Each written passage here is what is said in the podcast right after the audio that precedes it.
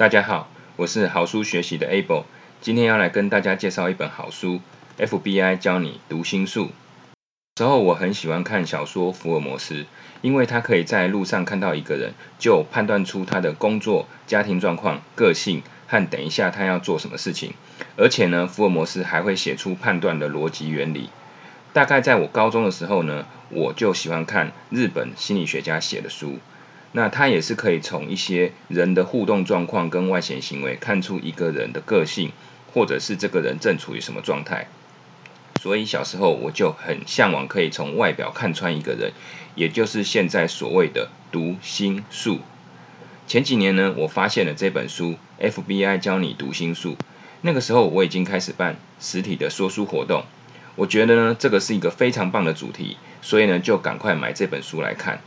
当时呢，离他二零一六年出版的时候已经过了几年，可是呢，他在排行榜上一直是销售的还蛮不错的。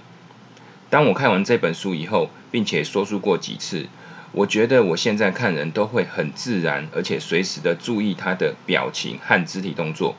当做是我要跟对方互动的参考。那这对我真的是一个超级大帮助。其实肢体动作应该是人的第一语言。说话和文字才是第二语言，因为人本来是没有文字和不会说话的动物，所以呢，肢体语言属于大脑中的脑源系统所控制。一九五二年的保罗·麦克莱恩称脑源系统为哺乳类脑，哺乳类脑会对周围做出反射且立即性的反应，它不需要透过大脑思考，因此最快速也最真实。而大脑中的新大脑皮质层。掌控了思考、认知、记忆、分析等能力。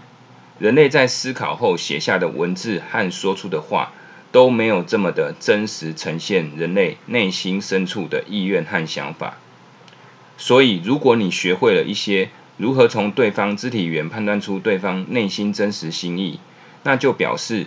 我们除了听对方使用的文字语言外，多了另一个更真实的肢体语言来检验和确认对方表达出来的事物。FBI 教你读心术这本书，依照不同身体部位的反应来说明人的肢体动作可能表现的意涵。里面也列出了一些观察判断的准则，可以当做我们判读的参考方向。这些知识呢，可以普遍运用在所有的人际互动上，比如说家人朋友相处。客户应对、同事对话，甚至是主管或部属跟你讲话时，都可以运用到。书里面有讲到许多作者以前办案经验和图片的图示，所以我非常建议大家可以购买回家，再细细的研究细节。我在这个 podcast 是跟大家介绍三个重要概念方向，让大家有最基本的了解。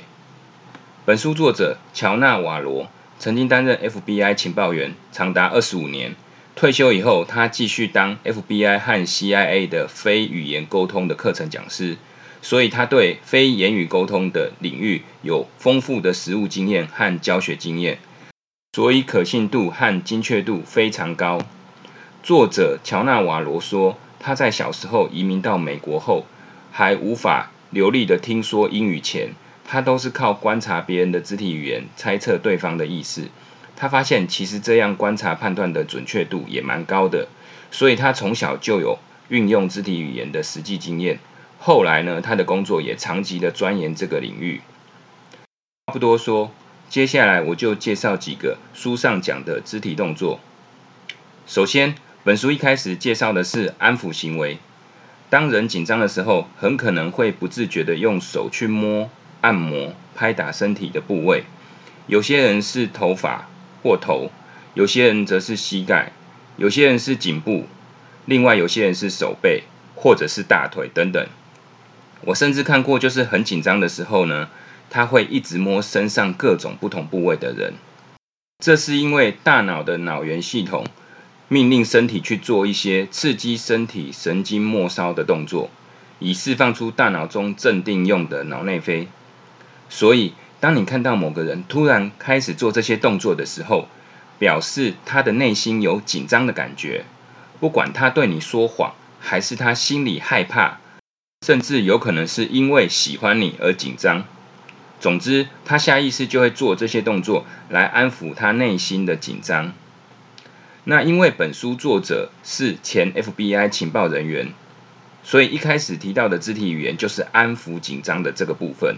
因为这是可以拿来判别嫌疑犯是否说谎的重点之一。但其实生活上也可以用来判别他人跟我们讲话的时候是否说谎，是否他感觉很自在。因为当对方专心听我们说话，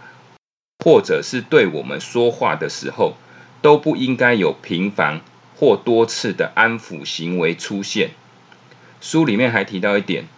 当我们判断出对方现在心情紧张时，也要去思考，是否是等一下他要做什么事让他紧张，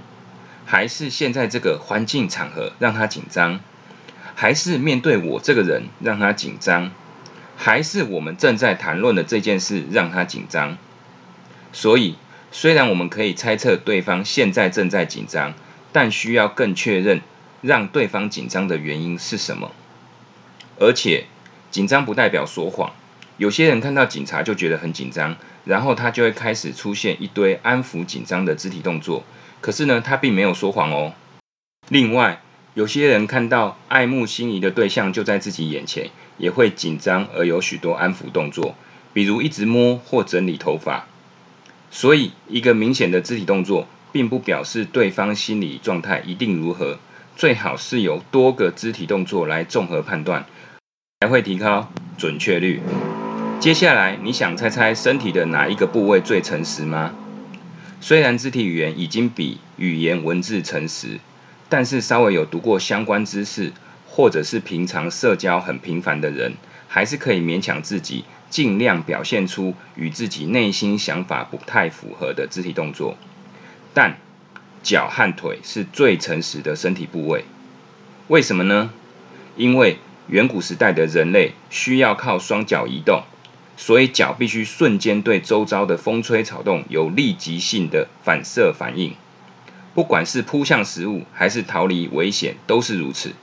所以一个人的肢体动作里面，脚是最诚实。迅速而且又准确的，那脚可以观察什么呢？首先，脚尖的指向是人的意图方向。如果有一个人跟你说话的时候，虽然脸上露出微笑，而且有适度的点头，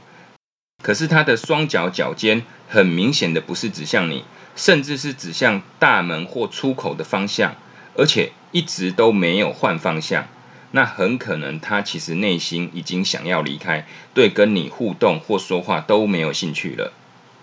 跟任何人都可以聊得来的第三集这本书，作者也曾经提到，在酒吧里面看到男生搭讪女生的画面时，女生会先从头部转过来面对男生，慢慢的身体躯干也朝向男生。最后在女生整个把脚尖指向男生的时候，就表示。这个男生已经很成功的完全吸引到女性的注意，否则呢，女生可能只是用头或身体面向男生，但是脚尖并不会朝向男生哦。作者乔纳瓦罗也提到一个小故事，他说他曾经在餐厅里面观察到一男一女两个人很少讲话，甚至各自靠在自己的椅背上，离对方有点距离。但是呢，在桌子底下，他可以看到两个人的脚会轻轻的碰在一起或摩擦，所以呢，他认为这两个人仍然是互相觉得可以联系在一起的有力证据。但是，跟乔纳瓦罗同行的客户并不相信，客户认为两个人的距离这么远，又几乎不说话，一定是关系疏远的。但后来，当这对男女要离开餐厅时，男生是搂着女生的腰走出去的，这证实了乔纳瓦罗的预测。脚的部分在方向和距离上的判断，和躯干或身体的其他部位肢体语言一样，距离越近表示越有善意或越有兴趣，方向越朝向你表示越有善意或兴趣。所以，不管是面对父母、长官、同事、朋友或异性的时候。也可以这样观察判断，脚还可以看它的姿势是否是可以马上移动的预备姿势，就表示他已经很想结束互动，如果对方是交叉脚站着，或者是翘着悠闲的二郎腿，这些姿势看起来没办法立刻移动，那就表示他还想继续待下去，没有想要离开。最后，我要介绍的肢体语言是眼睛。虽然有些人说谎的时候呢，眼睛还是可以一直看着对方，完全不眨眼。但针对大部分的人，在大部分的时刻，眼睛还是可以显示一个人内心想法非常精准的指标。因为呢，我们的眼睛会常常不自觉、不受控制的闭眼、眨眼、瞳孔放大、快速移动，还有朝向特定方向，这些都是可以透露出一些内心的真实想法。许多研究显示，眼睛看到喜欢的人事物时，瞳孔会变得放大；不喜欢的时候呢，就会收缩。作者甚至拿自己女儿的例子来证明。他观察到女儿在路上遇到某一个人的时候呢，眼睛竟然略微眯眼了一下下，手呢抬起来，低低的朝着对方简单的挥手而已。他便判断这个人跟女儿之间必定曾经发生过一些不好的事情。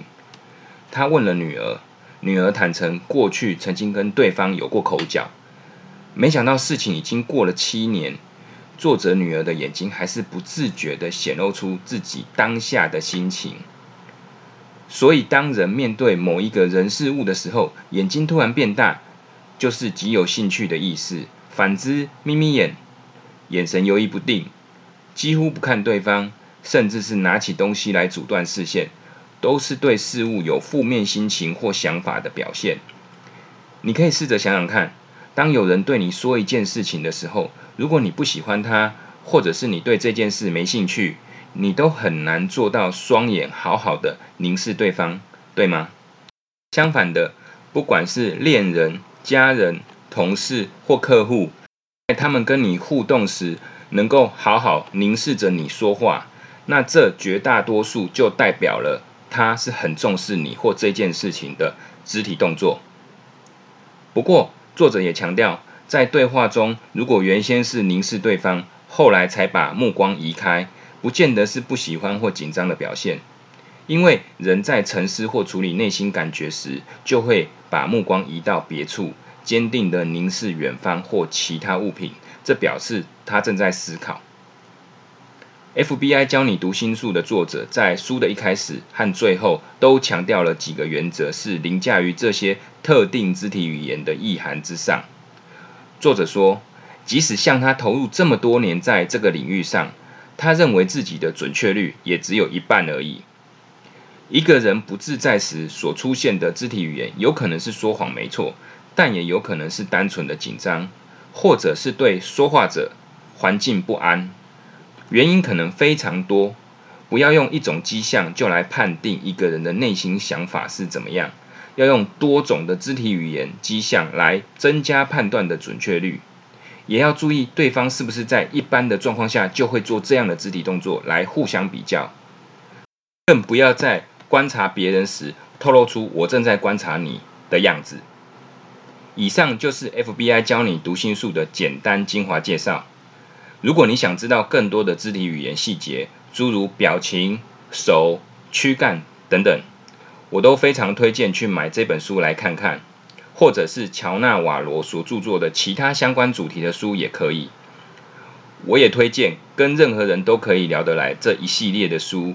因为里面也有提到不少的肢体语言互动细节。今天的好书学习就到这边，感谢大家的收听，我是好书学习的 Able。下次再会喽。